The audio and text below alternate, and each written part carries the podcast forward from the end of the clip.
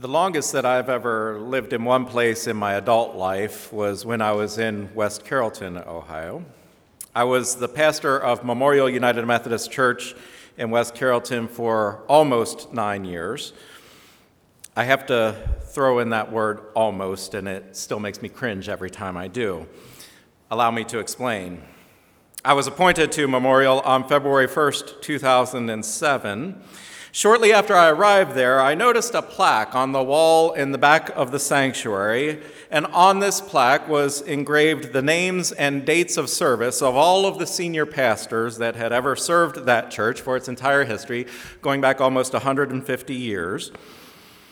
As I looked over the names and dates, I noticed that most of them were very short-term pastorates. You think that Methodists move their preachers a lot now. Well, back when that church was founded, they moved every year.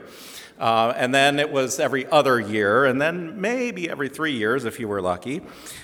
Then towards the end, near the second half of the 20th century, then the pastorates began to grow a little bit longer. But none of them was longer than 8 years. There were two pastors who had been there for 8 years. Everyone else had stayed a shorter time than that. So I proudly proclaimed from the pulpit, I'm going to be here at least 9 years. Well, now you can probably understand why having to say I was there almost 9 years causes me some embarrassment. There came a point in time where some personal issues I had not dealt with caught up with me, and I had to step away from being a pastor for a while.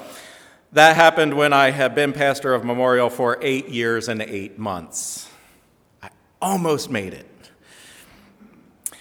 You know what they say, we declare our plans and God laughs. Perhaps I should have listened to the letter of James. James wrote, "Come now, you who say today or tomorrow we will go to such and such a town and spend a year there doing business and making money. Yet you don't even know what tomorrow will bring. Instead, you ought to say, if the Lord wishes, we will live and do this or that." I suppose that's where the expression comes from, Lord willin' and the creek don't rise. I should have known from previous experience too. It was my first appointment in Bowling Green, Ohio. I was getting ready to be ordained. I had been there for 5 years. I told my district superintendent that I didn't want to move. I wanted to stay in that appointment even after being ordained.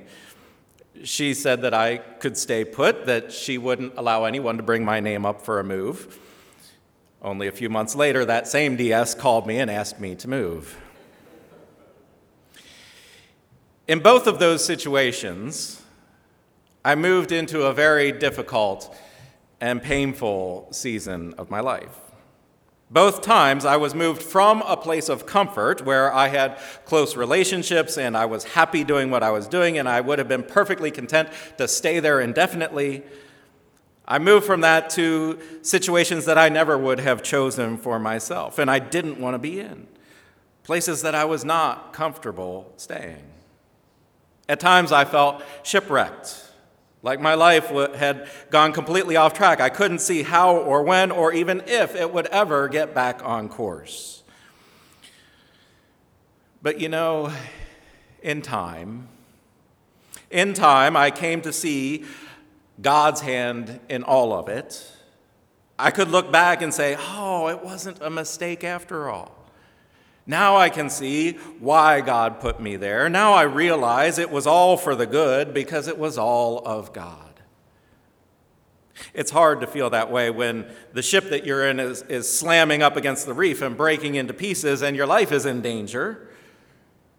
Sometimes it might be near impossible to feel hopeful when you're in the thickest part of the storm and there doesn't seem to be any end in sight. But once God brings you through that storm, and you land on the solid ground, and you begin to see that God had something in mind for you all along that you hadn't even imagined for yourself, then you begin to understand that what we see as difficult and painful diversions from our life plan were a part of God's good plan all along.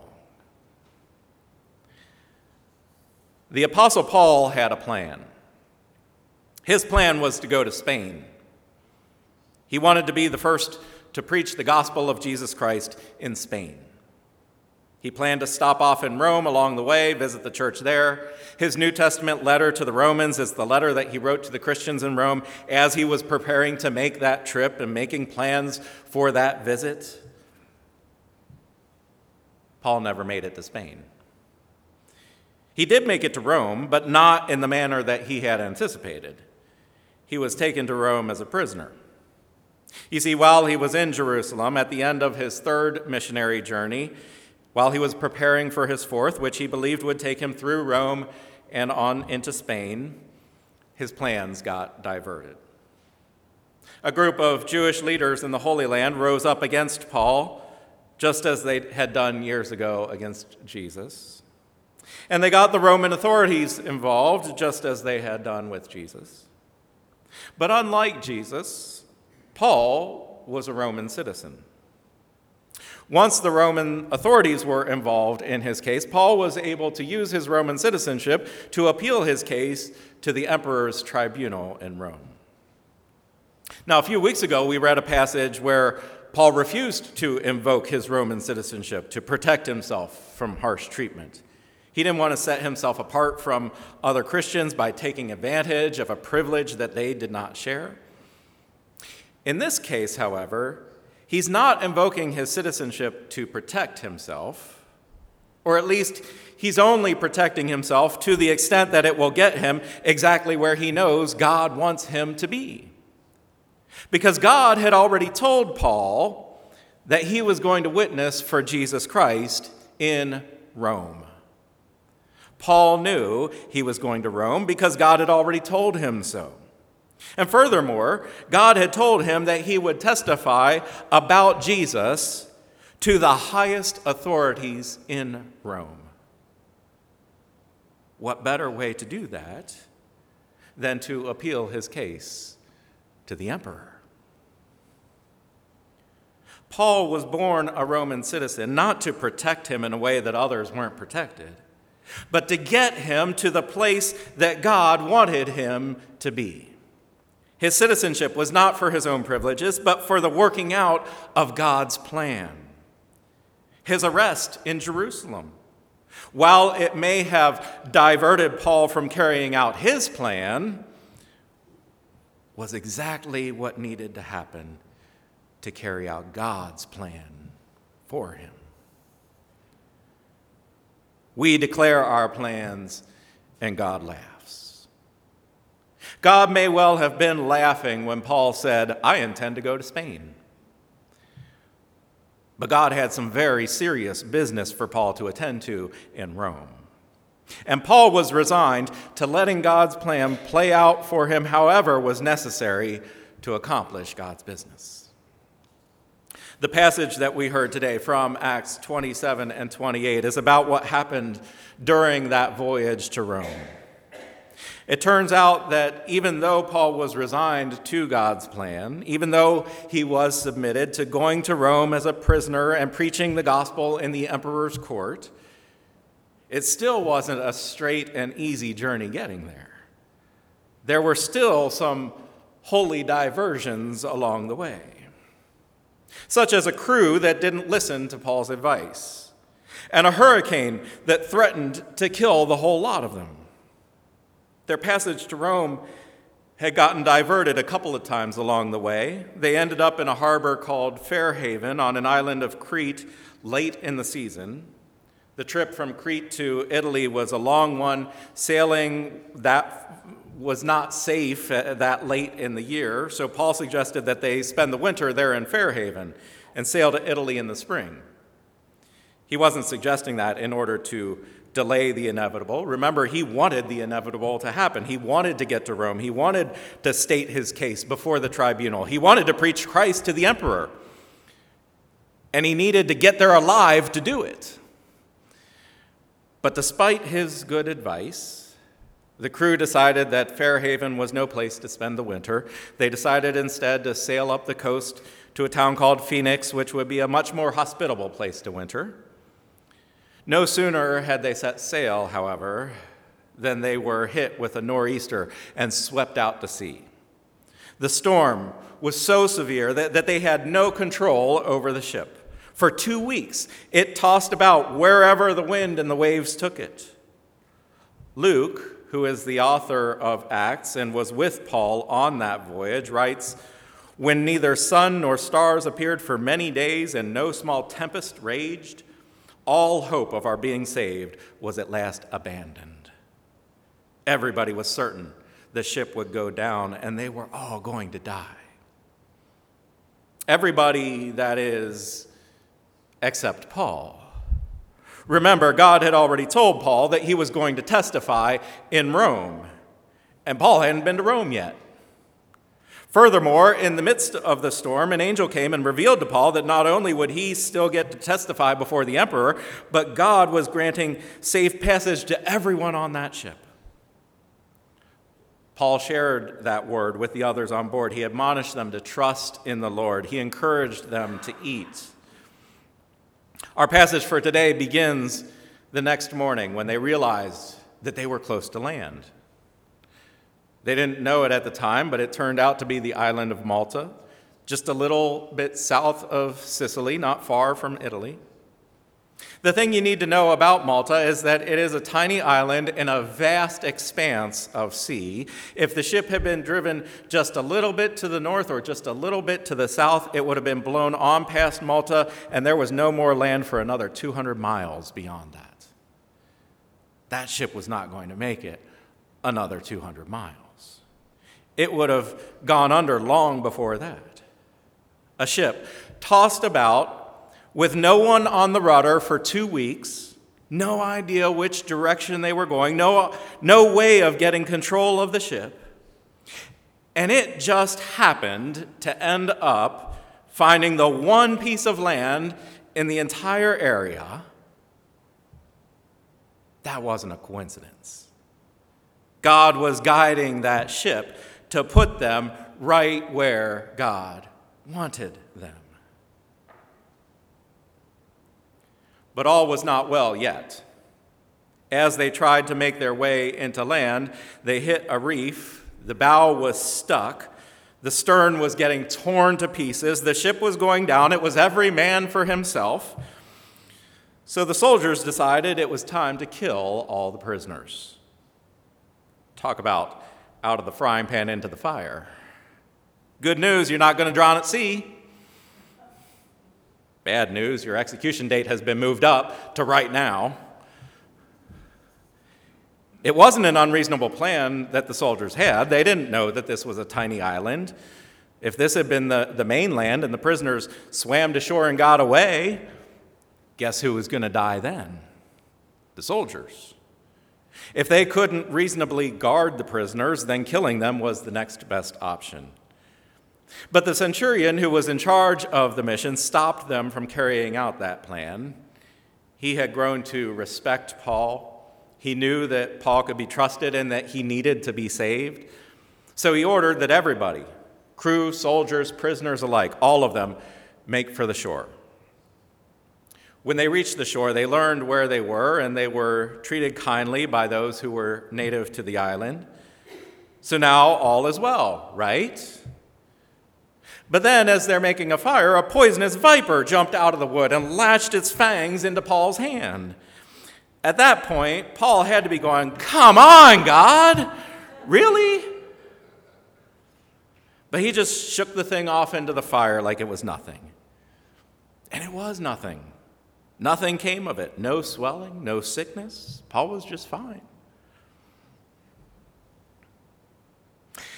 Have you ever heard the Chinese fable of the lucky farmer? It's a famous story in China about a farmer who owned a horse. The horse was the one thing that he owned that was of real value. It was a healthy and strong horse. He used it every day to plow his fields. One day, that horse broke through a fence and ran off into the woods. The neighbors came to console the farmer. They said, "We heard that your only horse has run off. What bad luck."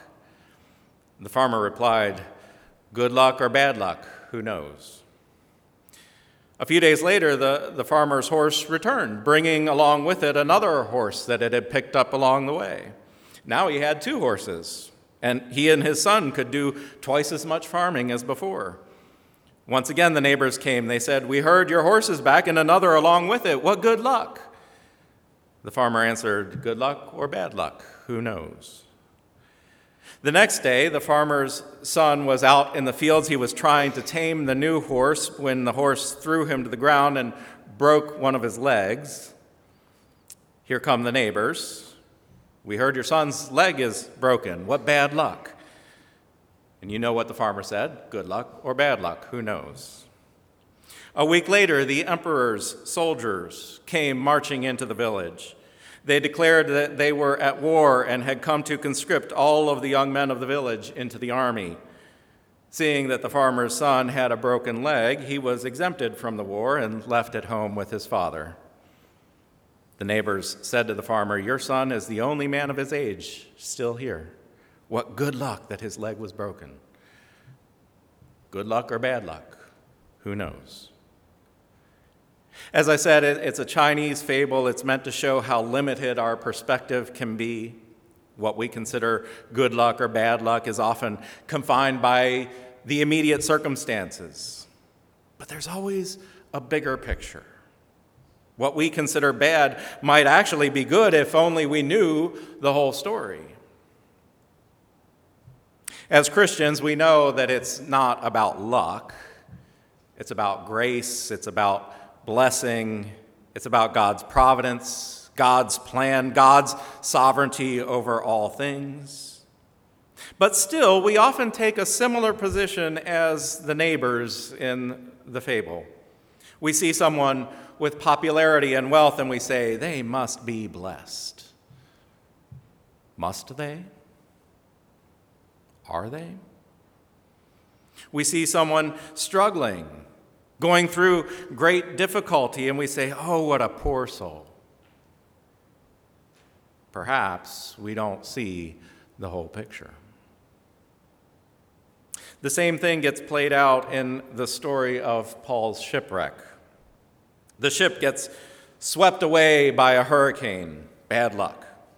But it ends up running into a small piece of land right near where they were going, good luck. But the ship gets torn apart and the soldiers decide to kill the prisoners, bad luck. But the centurion steps in and everybody makes it to land safely, good luck. But there, Paul gets attacked by a poisonous viper, bad luck. But then he throws it off and no harm comes to him, good luck. When Paul was bitten by the viper, the natives decided that he must be evil, that the viper was sent to dole out his punishment, to take care of what the hurricane and the shipwreck had failed to do. "This man must be a murderer," they declared. "Though he has escaped from the sea, justice has not allowed him to live." Justice to them was a Greek goddess who meted out punishment to those who deserved it. She must have sent this viper to bite Paul because he deserved to die. But then he didn't die. He wasn't harmed in any way, even though such a viper bite would have killed any other man. So then the natives go to the opposite extreme. He must be a god. Their vacillation from one extreme to the other simply reveals how ignorant they really are, how limited their view of what's really going on. Paul is not a god, but he is a messenger of God. And he was delivered by God to that very place through all kinds of setbacks and diversions, through all kinds of toils and troubles. It was God who brought him to that island to deliver the good news to those people, the gospel of Jesus Christ, by which some of them might be saved. And some of them were saved. We don't know how many, but while Paul was there, he healed many people. He preached the good news. They got to see the power of God at work in him. They got to hear about Jesus and the resurrection and the forgiveness of sins. All because of what anyone else would have seen as a diversion from the plan. But Paul experienced it as the providence of God. It can be very trying on us when we have our plans of where we're going to go, what we're going to do, and then those plans get all twisted around. It's especially difficult when we're trying to be faithful and we believe that our plans are going to honor God, like Paul planning to preach the gospel in Spain. But here's the thing. If we are being faithful, if we are committed to serving God no matter where he places us and in whatever condition we find ourselves, then sometimes those things that divert us from our original plan are God's way of getting us back on his plan. And we need to remember that no matter what may come, no matter where we may go, God will use us anywhere and everywhere. Would it have been nice for Paul to have gone to Spain? Sure, it would have been great. Paul could have done a lot of good, godly work in Spain. But that's not where God wanted him. God needed him to go to Rome, and not as a free man, but as a prisoner, so that he could testify to the highest people in the land. And along the way, God needed him to get shipwrecked on that little island of Malta, so that the folks there, too, could witness the miraculous workings of God and the amazing power of Jesus Christ. So the next time your plans get diverted, I know you're going to get frustrated. I always do. But try to take a time out from that frustration and ask yourself, could this be one of those divine diversions? Does God perhaps need me to be in this place, in this situation that I wouldn't have chosen for myself?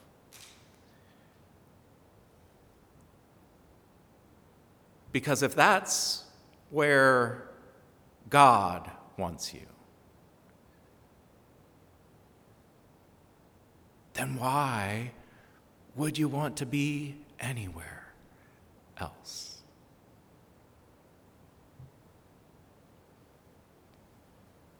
Amen.